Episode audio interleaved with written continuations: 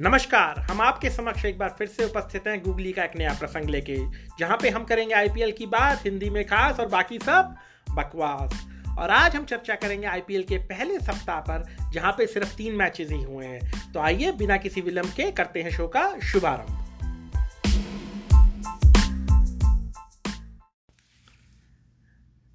नमस्कार सचिन आईपीएल की रंगभूमि पे बिगुल बच चुका है और शंखनाद हो चुका है। आईपीएल एक ऐसा रंगमंच है जहाँ पे खिलाड़ी आते तो है कलाकार के रूप में, मगर निकलते हैं सितारे बनकर। रवि, नमस्कार एंड नमस्कार एंड हेलो टू एवरीबॉडी आप बहुत इमोशन है आज आप में, और एक पैशन दिख रहा है मुझे। और यही मैं चाहता हूँ आईपीएल बिल्कुल चालू हो चुका है, लेकिन मैं आपसे एक सवाल पूछना चाहता हूँ, जिससे पहले हमारे कमेंट्स चालू हों। कि आपने इसको रंग भूमि क्यों बोला? रणभूमि क्यों नहीं? बहुत ही अच्छा सवाल है। मैं आपको इसलिए बता मैं आपको बताता हूँ मैंने इसलिए बोला क्योंकि रणभूमि में क्या होता है? हिंसा होती है मार कुटाई ये सब होती है। और आईपीएल है जो क्रिकेट जगत का सबसे बड़ा मनोरंजन का मंच है। इसीलिए मैंने इसे रंगभूमि बोला ना कि रणभूमि। तो आपका कहने का मतलब है यहाँ ड्रामा है इमोशन है और एक पैशन है और लेकिन मार काट नहीं है। मैं इससे डिफर करता हूँ ये रणभूमि है और यहाँ जो जीतेगा वही सिकंदर। और बाकी सब? बंदर।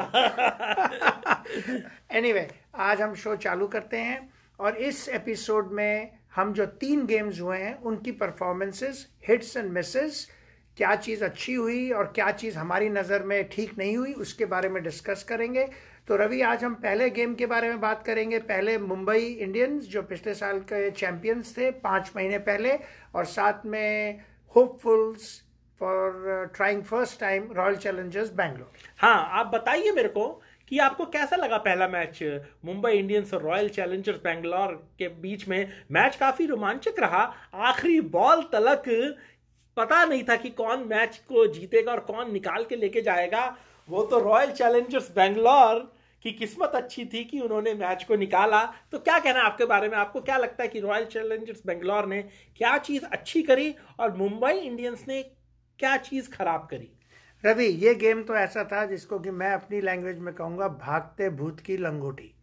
दोनों टीमों ने बिलो पावर प्रदर्शन किया है। ये तो ये बात हो रही थी कि कौन कम बेकार खेला। मेरे हिसाब से दोनों टीम्स की परफॉर्मेंस अच्छी नहीं थी। अगर आप मुंबई इंडियंस को देखें तो बड़ा हेजिटेंट स्टार्ट था, जिसकी की वजह से रोहित शर्मा रन आउट हुए। टीम सिलेक्शन में कोई ऐसा फ्लॉ नहीं था, जहाँ तक कि आप बात करते हैं क्विंटन डिकॉक मेरे ख्याल से क्वारंटीन पीरियड के चक्कर में नहीं खेले तो क्रिसलिन खेले। क्रिसलिन शुरू में हेजिटेट करे, बाद में उन्होंने थोड़ा स्कोर बोर्ड के हिसाब से वो अच्छे लगे 49 बट मेरे हिसाब से Quinton de Kock is a better person in that position मुझे जो इसमें जो आपने कामियाँ बोली, मैं बॉम्बे के बारे में पहले बोलता हूँ। हाउ कैन यू प्ले आप कैसे टी ट्वेंटी का गेम खेल सकते हैं, जिसमें कि आप अपने ऑलराउंडर्स को इन्वॉल्व ही नहीं कर रहे हैं।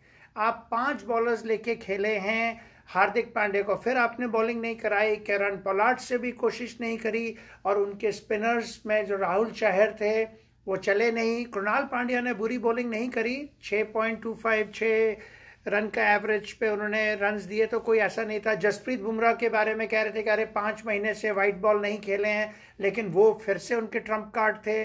कोहली तो उनके बनी हैं। आईपीएल की पहली विकेट जसप्रीत बुमराह की बहुत वर्षों पहले भी विराट कोहली थे। आज भी उन्होंने विराट कोहली को इस वाले गेम में लिया। सो जो चीज़ मैं कहना चाहता हूँ कि जहाँ तक कि मुंबई की बात थी बहुत ही हेजिटेंट सा स्टार्ट था और उसके बाद जो चीज़ मुझे मुंबई की ठीक नहीं लगी, उन्होंने एक बड़े ही एवरेज बॉलर देखिए बुरा मत मानिएगा बेंगलोर वालों को, जो हर्षल पटेल थे, वो, उनका कोई आज तक रिकॉर्ड इतना बढ़िया नहीं था।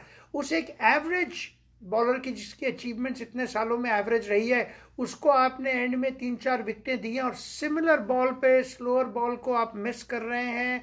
और ऐसे क्या तो मेरे हिसाब से कुछ लैक ऑफ़ प्लानिंग गई। और उनकी और कुछ मोमेंटम उनका बैठा नहीं, बहुत ही अंडर पार बैटिंग रही थी उनकी। और जहाँ तक कि बैंगलोर की बॉलिंग भी रही तो कोई खास बॉलिंग नहीं थी। सिर्फ़ हर्षल पटेल ने यस कमेंडेबल बॉलिंग करी। सो अब मैं तो अपनी तरफ़ से मुंबई के बैटिंग के बारे में ओपिनियन मेरी बड़ी क्लियर है डिसअपॉइंटमेंट थी मुझे। आपका क्या कहना मैं आपकी बात से सहमत हूँ। इस पे मेरे को एक चीज़ नहीं समझ में आई कि अगर आपके पास क्विंटन डिकॉक नहीं है, ठीक है, मान लिया नहीं है तो आपने ईशान किशन के साथ सलामी बल्लेबाजी के तौर पे क्यों नहीं उतरे, रोहित शर्मा? भाई, ईशान किशन इतने विध्वंसक, इतने विस्फोटक बल्लेबाज हैं, और अगर उन्हें पावर प्ले में आप नहीं खिलाएँगे तो और कहाँ खिलाएँगे उन्हें आप?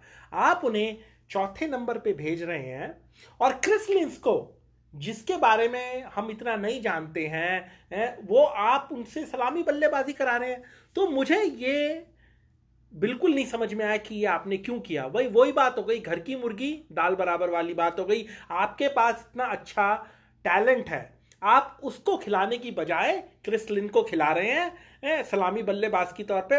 और रोहित शर्मा का, रोहित शर्मा जी का आउट होने का कारण भी वही है, क्योंकि शुरू में क्रिस लिन खेल नहीं पा रहे थे स्पिनर्स को ठीक तरीके से, और रोहित शर्मा स्ट्राइक लेना चाहते थे, क्योंकि उन्होंने पिछले ओवर में ही, क्या कहते हैं युजवेंद्र चहल को आगे निकल के छक सिक्स मारा था। तो इस चक्कर में वो आउट भी हो गए। अब हम आ जाते हैं किरोन पोलार्ड की तरफ़, कि आप किरोन पोलार्ड को खिला रहे हैं। अगर आपने उन्हें खेलते हुए देखा जिस तरीके से वो खेल रहे थे ऐसे लग रहा था कि उनके हाथ में कुल्हाड़ा पकड़ाया हुआ है और वो स्लो मोशन में उसे चलाने की कोशिश कर रहे हैं उस कुल्हाड़े को। तो फिर ये बात हो गई ना ये रणभूमि थी किरण पोलार्ड के लिए हाँ, रंगभूमि नहीं हाँ, थी और यहाँ रंग की ज़रूरत थी और उन्होंने रणभूमि उतारी। बिल्कुल कुल्हाड़ा चलाने की वो कोशिश कर रहे थे। मुझे तो वो गाना याद आ रहा था।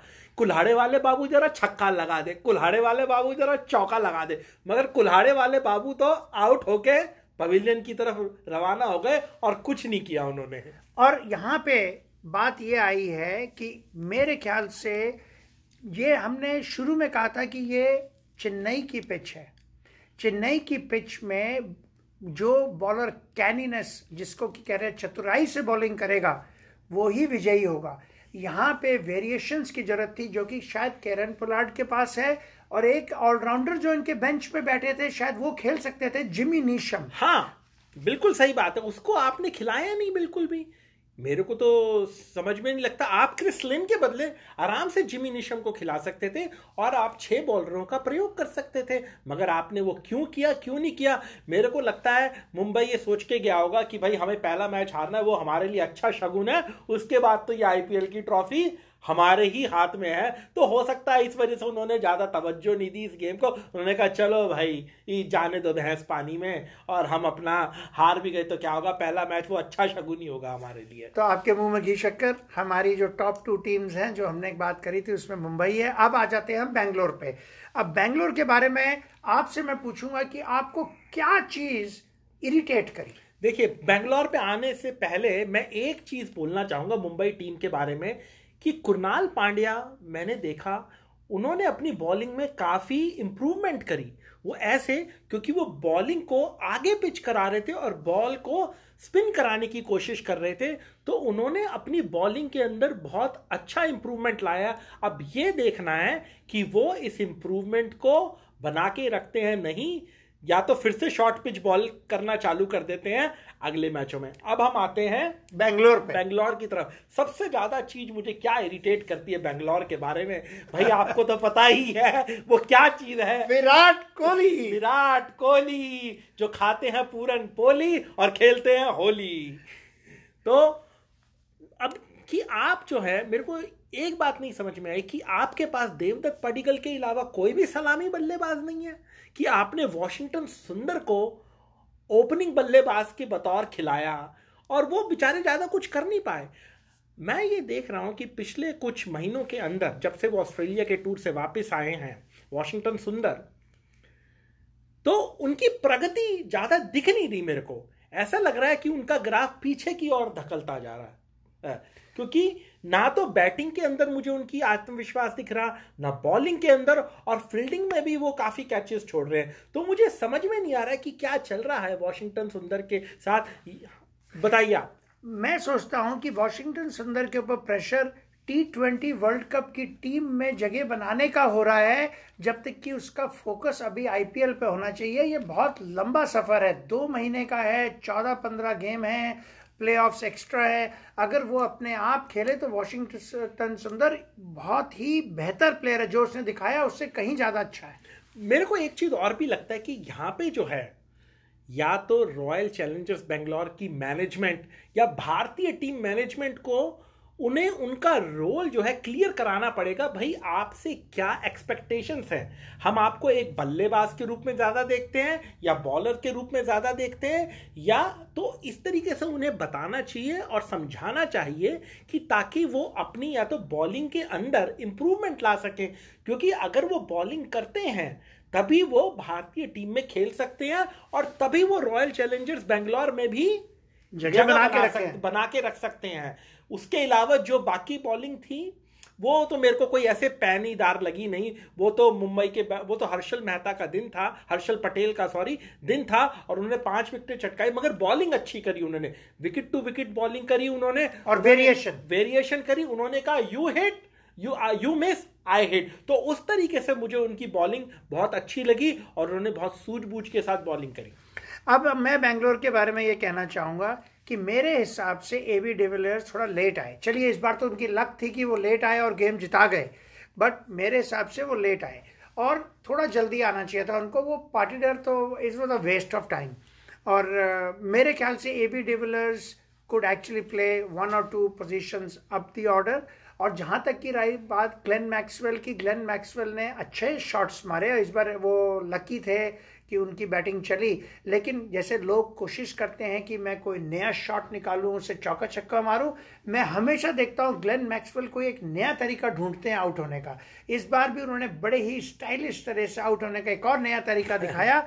और जहाँ तक कि हम बात कर रहे हैं, अगर बेंगलोर को आगे बढ़ना है, प्लेऑफ में पहुँचना है, जो कि मैं चाहता हूँ कि वो पहुँचे तो उनको अपने डिपार्टमेंट्स में काफ़ी इंप्रूवमेंट लानी पड़ेगी। डैन क्रिस्टियन के बारे में क्या ख्याल है आपका?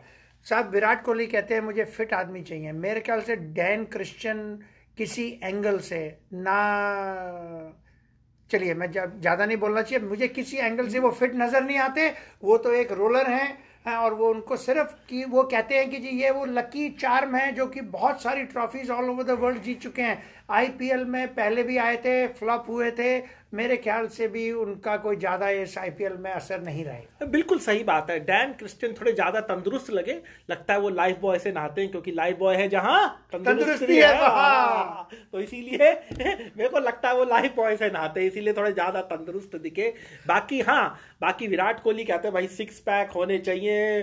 भा मगर वही बात है ना पैमाने हर एक के लिए अलग अलग होते हैं। और सिक्स पैक्स के भी अलग अलग ही मतलब होते हैं। ही मतलब होते हैं अब जाइए हम अगली दो टीम एक सेकंड हाँ जी बोलिए बोलिए। मार्को जेंसन के बारे में क्या विचार है आपका? मैं तो मार्को जेंसन का बहुत बड़ा फ़ैन हूँ। बीस साल का बच्चा और क्या बढ़िया उसने बॉलिंग करी। सात रन की एवरेज से उसने अपने चार ओवर करे हम्म। और लास्ट के ओवर में उसने बहुत बेहतरीन बॉलिंग करी। ये फ्यूचर है मुंबई की तरह।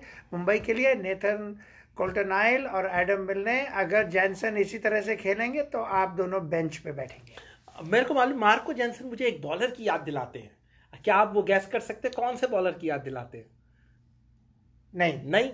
वो बॉलर थे ब्रूस रीड। ऑस्ट्रेलिया के बॉलर हुआ करते थे वो। मुझे बहुत उनकी याद दिलाते हैं, जिस तरीके से ये बॉलिंग करते हैं, जिस तरीके से उछाल लेते को एक्सट्रैक्ट करते हैं पिच से। मेरे को ब्रूस रीड की बहुत याद दिलाई उन्होंने जब मैंने उनको बॉलिंग करते हुए देखा। तो हाँ भविष्य अच्छा है बॉलिंग अच्छी करी और इसी तरीके से अगर बॉलिंग करेंगे तो मुंबई टीम के लिए बहुत अच्छा कर सकते हैं। तो आइए इसी के साथ चलते हैं हम हम चेन्नई सुपर किंग्स और दिल्ली कैपिटल्स के मैच की तरफ़। तो बताइए, क्या आप तो कह रहे थे कि चेन्नई की टीम अब की बार काफ़ी अच्छा करेगी, महेंद्र सिंह धोनी आएँगे और इधर छक्के, उधर छक्के। तो क्या चल रहा है? बताएँ मुझे जरा चेन्नई के साथ। देखिए साहब महेंद्र सिंह धोनी ने तो बड़ा अच्छा किया, बॉल वेस्ट नहीं करी, जल्दी से आउट हो गए। उसके बाद सैम करन आए जो हमारे हीरो थे, और सैम करन ने फटाफट तीस पैंतीस रन मारे। आई थिंक कि टीम ने अच्छा प्रदर्शन किया। देखिए, हार गए ऑन पेपर रिज़ल्ट आपके अगेंस्ट है तो जो हार गया, वो मर गया। लेकिन ये टीम ने बहुत अच्छा दिखाया 180 190 रन बनाए हैं, और बहुत बढ़िया। शुरू में उनका थोड़ा स्लो स्टार्ट हुआ, लेकिन it is a good augmentation ये अच्छा ट्रेलर है, और मैं अभी भी ये कहता हूँ कि बहुत बढ़िया इनका बैटिंग लाइनअप है। अगर देखा जाए, शार्दुल ठाकुर नंबर टेन पे थे। उनके नीचे सिर्फ़ राहुल चहर थे। इसका मतलब है कि खूब बढ़िया है। मैं सिर्फ़ दो चीज़ें मुझे थोड़ी सी इरिटेट कर रही हैं। वो है जो महेंद्र सिंह धोनी जो प्रेस कॉन्फ्रेंस करते हैं ना, वो ऐसा करते हैं जैसे वो पीएचडी के बच्चों को लेक्चर दे रहे हैं और रिसर्च प्रोफेसर है। वो हर बार हारने के बाद कोई एक नया कारण और कोई एक नई स्पीच जनरेट कर देते हैं। इस बार उन्होंने कह दिया जी कि 30 मिनट्स गेम जल्दी चालू होता है तो शुरू के 20-25 मिनट खेलना बड़ा मुश्किल होता है। उसके बाद वो वेट बॉल हो जाती है, उसके बाद ये है, वो है। तो महेंद्र सिंह धोनी को ये सब चीज़ें बोलनी बंद कर देनी चाहिए शोभा नहीं दे, देती है चीज़ें क्योंकि ये तो इंटरनेशनल है। कभी आप टेस्ट आप टॉस जीतेंगे कभी हारेंगे परफॉर्मेंस वेरी करेगी। जो है वो है उसी के साथ आप खेलिए। और उन्होंने फिर वही गलती करी। बॉम्बे की पिच सारी दुनिया जानती है कि वो एक शेयर पेस को सपोर्ट करती है। जैसे आवेश खान जो कि कोई जितनी नॉन कमोडिटी नहीं है उन्होंने दिखा दिया कि क्या स्पीड ला सकते हैं। इन्होंने फिर उतार दिया अपने दो ओल्ड टाइम वॉर हीरोज जो कि वैसे बहुत अच्छे हैं। राहुल चहर और दीपक चहर। राहुल सॉरी शार्दुल ठाकुर और दीपक चहर। दोनों बहुत बढ़िया बॉलर्स हैं, लेकिन वो एक डिफरेंट जहाँ उनको मूवमेंट मिलती है वेरिएशन मिलती है, वहाँ के लिए बहुत अच्छे हैं। वो तो ऐसे कर रहे थे बॉलिंग जैसे कि आपने किसी एक डोबरमैन डॉग के सामने हड्डी डाल दी हो, वो तो खा भी जाएगा और उसको हजम भी कर जाएगा, पता भी नहीं चली कहाँ गई। ऐसी जम के उनकी पिटाई हुई। भाई, दिल्ली के हमारे चीते भाई बहुत बढ़िया खेले। ऐसा लगा सबके सब बॉर्नविटा पीकर आए थे, तन की शक्ति और मन की शक्ति लेकर। और क्या बोलते हैं ऐसे कड़क शॉट लगाए ब्रुक बॉन्ड रेड लेवल कड़क चाय की तरह उन्होंने बहुत बढ़िया शॉट लगाए। और बॉलर्स की हालत चेन्नई के बॉलर्स की हालत ऐसी हो गई थी आखिरी के अंदर कि ऐसे लग रहा था इनको हमदर्द का टॉनिक सिंकारा चाहिए। मेरे ख्याल से उन बॉलर्स के बीच में आपस में जब बॉल देने की बात आ रही होगी तो वो ये करे तू ही कर ले यार बॉलिंग आज। सही बात क्योंकि। नहीं नहीं तू फेंक ले। ये एक बार सचिन तेंदुलकर डैनी मॉरिसन के पीछे पड़ गए थे। और एक बार सचिन तेंदुलकर ने एक साउथ अफ्रीका वो सॉरी जिम्बाब्वे के बॉलर हेनरी ओलंगा। हाँ हेनरी ओलंगा। हेनरी ओलंगा की शारजा में ऐसी शक्ल हो गई थी कि वो बॉल छोड़ के बोल रहा था भैया मुझे बख्श दे। यही हालत दिल्ली के बैट्समैन ने करी और जो हमने पृथ्वी शाह के बारे में हाँ। बात करी थी प्रवीण आमरे की मेहनत ने रंग दिखाया। यहाँ पे रंग भूमि आई क्योंकि पृथ्वी शाह ने बहुत बढ़िया खेला। अब ये खेलता रहे तो ठीक है। और मेरी 1966 की बीटल, शिखर धवन, ने पीछे अपना एयर कूल इंजन भी अच्छा चलाया। हाँ बिल्कुल। भाई पृथ्वी शॉ के, कि इसको देख के परफॉर्मेंस को देख के एक दोहा याद आता है मुझे। करत करत अभ्यास ते जड़मती हो सुजान, रसरी आवत जात ते सिल पर पड़त निशान। तो उन्होंने अपनी ऑस्ट्रेलिया की परफॉर्मेंस के बाद जाके क्या किया? अभ्यास। ऐसा अभ्यास किया इतना अभ्यास किया कि उन्होंने खुद फॉर्म में आ गए। तो बहुत अच्छा किया मगर जो तकनीकी कमियाँ हैं उनके अंदर वो अभी भी वैसी की वैसी बनी हुई हैं है, क्योंकि आप देखेंगे जब भी वो बॉडी से दूर खेलते हैं अपने शरीर से दूर खेलते हैं तब वो उनके शॉट्स पे उनका नियंत्रण नहीं रहता। हाँ। और उन्हें दो तीन बार जीवन दान भी मिला। तो यहाँ पे मैं पृथ्वी शॉ को एक ही सुझाव देना चाहूँगा कि आप अपना खेलने का स्वभाव और अंदाज मत बदलिए। आप अपना दृष्टिकोण बदलिए? और पृथ्वी शाह के बारे में यह भी कहा जाता है कि जब इसका मन उठ जाता है तो ये प्रैक्टिस भी नहीं करता। पिछले आईपीएल में जब शुरू के एंड में जब इसको टीम में जगह नहीं मिल रही थी तो इसने प्रैक्टिस भी करना बंद कर दिया था। और ये लड़का अगर प्रैक्टिस करेगा तो ये और बेहतर होएगा। जहाँ तक की बात है, आईपीएल में अगर दिल्ली कैपिटल का चांस है तो उसके लिए पृथ्वी शाह ऋषभ पंत और शिखर धवन। इन तीनों का चलना बहुत ज़रूरी है क्योंकि मुझे कोई ज़्यादा उम्मीद और किसी उनके बैट्समैन से इतनी नहीं है। और अभी तो अगले गेम में उनके पास रबाडा और आपके नोकिया। नोकिया दोनों हाजिर हो जाएँगे। तो क्रिस वोक्स और जो आपके ये खेले थे इनके एक और जो पेसर टॉम करन ये दोनों को जगह नहीं मिलेगी हम्म। जबकि जबकि क्रिस वोक्स ने बहुत अच्छी क्रिस वोक्स को जगह मिलेगी मेरे को लगता है टॉम करन बाहर जाएँगे तो फिर दोनों को लाना है नोकिया और रबाडा को और तो उसके लिए हो सकता है दोनों में से एक ही खेले। या हेटमायर को बिठाया जाए। या हेटमायर को बिठाया जाए। मेरे को एक दो चीज़ें नहीं समझ में आई ये दिल्ली की टीम के बारे में। एक तो कि आपने अगर ऐसी सिचुएशन में भी उमेश यादव या ईशांत शर्मा में से एक बॉलर को नहीं खिलाया तो कब खिलाएँगे आप उन्हें? तो तो आप उन्हें कभी खिला ही नहीं सकते। और दूसरी चीज़ अजिंक्य रेहाने के बारे में। अजिंक्य रेहाने का नंबर ही नहीं आया। वो मैंने देखा पैड बाँध के बैठे रहे मगर एक आउट हुए तो ऋषभ पंत आ गए। ऋषभ पंत और दूसरे आउट को दूसरा प्लेयर आउट हुआ तो मार्कस स्टोइनिस आ गए। और स्टोइनिस आउट हुए तो फिर आपके हेटमायर आ गए। तो अजिंक्य रहाने का किरदार क्या है इस टीम में? इंश्योरेंस पॉलिसी इंश्योरेंस पॉलिसी तो है मगर आप इससे ये करके आप एक बल्लेबाज के आत्मविश्वास को ठेस पहुँचा रहे हैं। तो मुझे लगता है, जब पहला आउट हो गया था, उसके बाद स्थिति बहुत अच्छी थी दिल्ली कैपिटल्स की। तो उस वक्त अजिंक्य रेहाने को भेजना चाहिए था और उनके आत्मविश्वास को बढ़ाना चाहिए था कि आप हमारी टीम में आपकी जगह है और आप जाके खेलें और निर्भय होके खेलें और अच्छा प्रदर्शन करके दिखाएँ। मैं थोड़ा सा डिफर इस बात में करता हूँ, क्योंकि वो एक फ्लो बहुत अच्छा चल रहा था उनका, और वो चाह रहे थे कि हावी रहें वो, क्योंकि चेन्नई के पास बॉलिंग अटैक अच्छा है, और वो ये नहीं चाह रहे थे कि उनको एक भी दरवाज़ा, खिड़की खोल दी जाए उनके लिए, जिसके अंदर वो आ जाए। तो उसके लिए उनको वो प्रेशर और दबाव रखने के लिए उन्होंने जो भी मूव किया, ठीक था। अब रही बात, अगर हम इसका समराइज करें तो दिल्ली ने अच्छा प्रदर्शन किया बट इनको ये मेहनत जारी रखनी पड़ेगी। और चेन्नई को थोड़ी सी एक है एक कहते हैं ना कि अपना जो एक ऑब्सेशन होता है उसको गिव अप करना पड़ेगा। आप डुएन ब्रोवो को इनको छोड़ना पड़ेगा उसकी जगह चाहे मिशेल सेंटनर को लाइए चाहे आप लुंगी निगड़ी को लाइए जिससे कि आपकी बॉलिंग में थोड़ी और पेनिट्रेशन रहे। ब्रावो एक is a old self of himself जो कि आपने देखा होगा फील्डिंग में भी वो थोड़े से इतने वो नहीं थे, फुर्तीले नहीं थे बॉलिंग अच्छी करी, लेकिन मेरे हिसाब से ड्रैन ब्रावो का ऑब्सेशन धोनी को छोड़ना पड़ेगा। देखिए, चेन्नई टीम के पतन के ना तीन कारण हैं। पहला कारण है चयन नीति उनकी।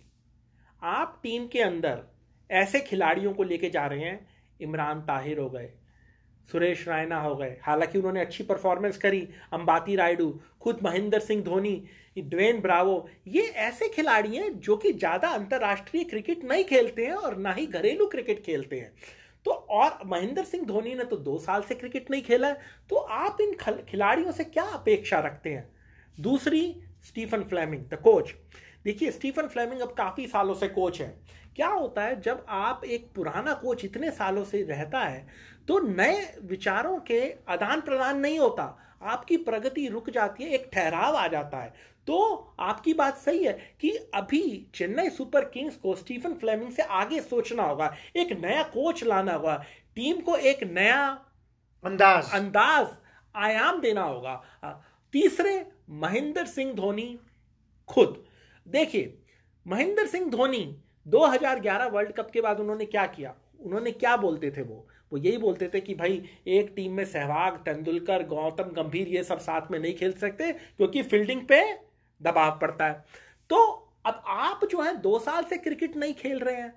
तो आप क्या अपने लिए भी वही पैमाना चूज़ करेंगे? या ड्वेन ब्रावो और भी जो खिलाड़ी हैं आप उनके लिए कौन सा पैमाना चूज़ करेंगे? मगर वही बात है आ, पैमाने अपने लिए अलग होते हैं और दूसरों के लिए अलग, अलग होते हैं। तो मेरे हिसाब से यहाँ पे हम महेंद्र सिंह धोनी के करंट के बारे में बोल रहे हैं। उनके पास्ट के बारे में कोई इससे दो राय, कोई शंका नहीं कर सकता कि जब भी भारतीय क्रिकेट का इतिहास लिखा जाएगा तो उनका नाम स्वर्णिम अक्षरों में लिखा जाएगा। उससे कोई दो राय नहीं। मगर आज की सिचुएशन में क्या महेंद्र सिंह धोनी अपनी परफॉर्मेंस के बजाय पे खेलने योग्य हैं? टीम में मुझे नहीं लगता, क्योंकि आप दूसरी टीम्स के विकेट कीपर्स देखिए। आप देखिए क्विंटन डिकॉक मुंबई इंडियंस के, ऋषभ पंत दिल्ली कैपिटल्स के, और और सारे विकेट कीपर्स के साथ कंपेयर करिए। मैं कह रहा हूँ वृद्धिमान साहा से भी कंपेयर कीजिए जिन्होंने पिछले आईपीएल में इतना अच्छा प्रदर्शन किया था सनराइजर हैदराबाद के लिए। क्या बल्लेबाज की बतौर वो अपनी टीम को जिताने की क्षमता रखते हैं? और तो आई आई एग्री अभी जो चल रहा है उनका वो जो डीप ले जाने वाला गेम और वो थियोरीज सब पुरानी हो गई हैं अब तो शुरू से ही लोग चालू हो जाते हैं। And I think there has to be change but but Chennai ने इस बार काफ़ी अच्छी बैटिंग डिस्प्ले करी। महेंद्र सिंह धोनी दो ही बॉल के लिए थे तो चलिए आउट हो गए तो इसलिए पता नहीं चला। एंड बट uh, काफ़ी इनको थोड़ी सी अपने सोच विचार करना पड़ेगा। ये कोई बुरा गेम नहीं था दोनों टीमों ने बहुत अच्छा प्रदर्शन किया दिल्ली ने बहुत बेहतर किया। बिल्कुल। तो आइए अब बढ़ते हैं हम आखिरी मैच की तरफ़ जो तीसरा मैच था जो इस सप्ताह खेला गया सनराइजर्स हैदराबाद के बीच में। और कोलकाता नाइट राइडर्स के बीच में। तो क्या कहना है सचिन कोलकाता नाइट राइडर्स ने तो अच्छा प्रदर्शन हाँ, किया ज़रूर और हमें सबको क्या कहते हैं चौंका दिया थोड़ा अपनी परफॉर्मेंस से। क्या विचार है आपका इस बारे में? बिल्कुल सही बोला आपने। मेरे को तो ये उम्मीद नहीं थी उनसे। उन्होंने बहुत ही बढ़िया परफॉर्मेंस करी आज। और सबसे पहले अगर मैं दूँ कि भाई नंबर वन, इसमें क्या स्टैंड आउट किया? नंबर वन जो मुझे स्टैंड आउट करी वो कैप्टनशिप ऑयन मॉर्गन के, जो कि हमने हमेशा कहा था कि captain Morgan is better known as captain Morgan than player Morgan और बैटिंग में तो कुछ कर नहीं पाए। और जहाँ तक रही बात जब उन्होंने आज कोलकाता नाइट राइडर्स ने जब बैटिंग करी तो शुरू से ही नीतीश राणा ने बहुत ही शुरुआत, बहुत ही बेहतर, बहुत बढ़िया करी। इवन शुभमन गिल भी जब तक खेले, उन्होंने एक दो शॉट्स अच्छे मारे। लेकिन शुभमन गिल ने एक इंटरव्यू में अभी कहा था दो चार दिन पहले कि I am looking forward to IPL बोला, क्यों देखना चाह रहे हैं भाई? इतना ज़्यादा क्या आपका कहता है, मैं रशीद खान को खेलने के लिए बहुत बेताब हो रहा हूँ। तो खेल लिया भैया रशीद खान को। हम्म। रशीद खान को खेलने के लिए बहुत लोग बेताब होते हैं और रशीद खान बहुत लोगों को बहुत परेशान भी करता है। बेताब ही कर देते हाँ, हैं बेताब ही कर, बोलता है we will see you again वो जो उंगली घुमा के जब बोलता है तो बोलता है वो, वो हम लोग क्या कहते हैं उसको? आस्ता विस्ता बेबी हाँ। तो हाँ अच्छा प्रदर्शन किया कोलकाता की टीम ने नीतीश राणा ने। जैसे हम बात कर रहे थे क्या शुभमन गिल की इस टीम में जगह बनती है? कि राहुल त्रिपाठी और नीतीश राणा से भी तो सलामी बल्लेबाजी कराई जा सकती है। राहुल त्रिपाठी बहुत अच्छा खेले आज तो दिनेश कार्तिक भी ठीक ठाक खेले। तो कोलकाता ने बॉलिंग अच्छी करी। जो जैसे आपके वरुण चक्रवर्ती आए तो प्रसिद्ध। तो प्रसिद्ध प्रसिद्ध ने भी ठीक बॉलिंग करी। मैं थोड़ा सा ज़रूर अचंभित हुआ कि वो उन्होंने अच्छी बॉलिंग करी क्योंकि जैसे जब उन्होंने भारतीय टीम के लिए ट्वेंटी ट्वेंटी में बॉलिंग करी थी तो काफ़ी दिशाहीन लगे थे। मगर उन्होंने अपनी दिशा को ठीक किया और ठीक बॉलिंग करी। बाकी सनराइजर्स हैदराबाद के लिए उनका जो है डेविड वार्नर का चलना जो ज़रूरी है। मगर उनकी टीम में देखिए बेट्स तो भी चले और क्या कहते हैं आपके मनीष पांडे भी अच्छा खेले तो उनको थोड़ा सा चाहिए कि अपनी सलामी बल्लेबाजी को अगर वो ठीक करें तो मेरे को लगता है कि वो अच्छा करेंगे और। आ, मैं यहाँ पे उनकी चयन नीति और जो उनकी रणनीति थी उससे डिसएग्री कर रहा हूँ। वृद्धिमान शाह अच्छा खेलते हैं लेकिन आप देखिए जॉनी बेस्टो का अभी इंडिया में एक्सपीरियंस था हम्म। और उन्होंने बहुत ही बेहतर प्रदर्शन किया था। जॉनी बेस्टो इज़ नोन कि जब बॉल हार्ड है और शुरू में जॉनी बेस्टो इज़ अनस्टॉपेबल तो जॉनी बेस्टो को नंबर फोर पे क्यों भेजा? ये कुछ मुझे गुत्थी समझ नहीं आ रही है। क्या डेविड वार्नर ने क्या पत्थर पे वो लिखवा रखा है कि वही ओपन करेंगे? और अगर वृद्धिमान शाह को कराना ही कराना है वो भी मुझे कुछ समझ नहीं आया। I think Jonny Bairstow should have open और एक जो मुझे मिस्ट्री लगी आज सनराइजर्स हम्म। की जबकि सनराइजर्स की परफॉर्मेंस बुरी नहीं थी। मिस्ट्री लगी कि 170 के स्ट्राइक रेट पे जो समाद उनके बैट्समैन हैं पिछले आईपीएल में उन्होंने फायरवर्क्स करे थे उनको आपने मोहम्मद नाबी के भी बाद भेजा और विजय शंकर जो थ्री प्लेयर थे। विजय शंकर क्यों इस टीम में? मुझे है। भाई मैं तो आज तक नहीं समझ पाया क्योंकि ना बॉलिंग में जान ना बैटिंग में जान भाई प्लेयर में जान नहीं है। हाँ उन्हें आप डाबर का चमनप्राश खिलाओ एक साल फिर उनका टेस्ट लो और फिर लाओ। मगर मेरे को नहीं लगता डावर चवन प्राश भी उनकी सहायता करने वाला सहायता करने वाला है। बिल्कुल आपकी बात सही है। तो अब्दुल समाद को क्यों उन दोनों के बाद भेजा? और देखिए एंड में दस रन से हारे हैं। और एक्चुअली uh, बहुत ज़्यादा रन बना लिए थे कलकत्ता ने। तो वो कोई इजी चेज नहीं थी और वो भी चेन्नई के ग्राउंड पे। सो वो उनकी बैटिंग बहुत अच्छी रही। इसमें बस अब्दुल समाद आज भी बहुत अच्छी उसने शॉट्स लगाई। अगर आप यही सोचिए अब्दुल समाद और तीन चार पाँच ओवर पहले आता जब मोहम्मद नाबी आए फिर विजय शंकर आए तो ये थोड़ी सी तो गेम का पासा पलट सकता था। पासा पलट सकता था। जहाँ तक कि सनराइजर्स की बॉलिंग की बात रही आज Sandeep Sharma totally off colour थे। उनकी बॉल को जमी नहीं या नीतीश राणा ने आज अटैक बहुत अच्छा किया। पर नीतीश राणा तो नोन है कि एक बार पचास मारते हैं फिर ज़ीरो फिर पचास फिर ज़ीरो हम्म। तो अगला जिनके साथ भी इनका गेम है नीतीश राणा। नीतीश राणा का शायद लॉ ऑफ़ एवरेजेस का बड़ा ही प्यार है उनकी मोहब्बत है इससे। तो और जहाँ तक कि और उनका रहा कि आंड्रे रसल जो हैं वो एक अनफिट प्लेयर हैं। कितने दिन तक खेलेंगे कितने दिन तक नहीं खेलेंगे मतलब बड़ा कहना है। थोड़ा सा बैटिंग में तो आज अगेन रशीद खान। तो रशीद खान को उन्होंने होल्ड किया आंड्रे रसल के लिए। ये बहुत बढ़िया कैप्टनसी मूव थी। सो so, ओवरऑल ये गेम भी अच्छा गेम था। दोनों टीमों ने अच्छा प्रदर्शन किया बेहतर प्रदर्शन किया कैलकाटा ने। तो कोई ये वाइप ऑफ़ गेम नहीं था। इसमें आई थिंक सनराइजर्स अपनी चयन नीति रणनीति और डिसाइसिवनेस जैसे कि वो कहते हैं ना दिल से खेलो लेकिन दिमाग से भी खेलना पड़ेगा। यहाँ उनका दिमाग थोड़ा सा कहीं पे एक दो जगह फेल हो गया। इनके साथ भी प्रॉब्लम यह है कि इनके पास जो एडवाइज़र है वो हैं वी वी एस लक्ष्मण है जो कि शायद मेरे ख्याल से वाइट बॉल में तो कभी उन्होंने कुछ खास किया नहीं तो पता नहीं क्या एडवाइस दे रहे होंगे। सुनने वालों को अगर हम हर्ट कर रहे हैं आई एम सॉरी बट साथ में उनके टॉम मूडी जो कि भी बहुत टाइम से स्टीफन फ्लेमिंग की तरह बैठे हैं Trevor Bayliss so you know I I feel कि इनको चाहिए कोई एक धुआंधार जिसमें कि अंगारा जिसमें कि कोई जान लगा दे। और टाइप और डेविड वार्नर तो खुद एक भूत की तरह लग सकते हैं किसी के पीछे पड़ जाए। वो नहीं चले आज but interesting three games I look forward to the future games आपका क्या कहना है? बिल्कुल बिल्कुल। बहुत अच्छी तीनों गेम्स रही। और आईपीएल तो अभी शुरुआत ही है। हाँ। अभी तो दो महीने बचे हुए हैं।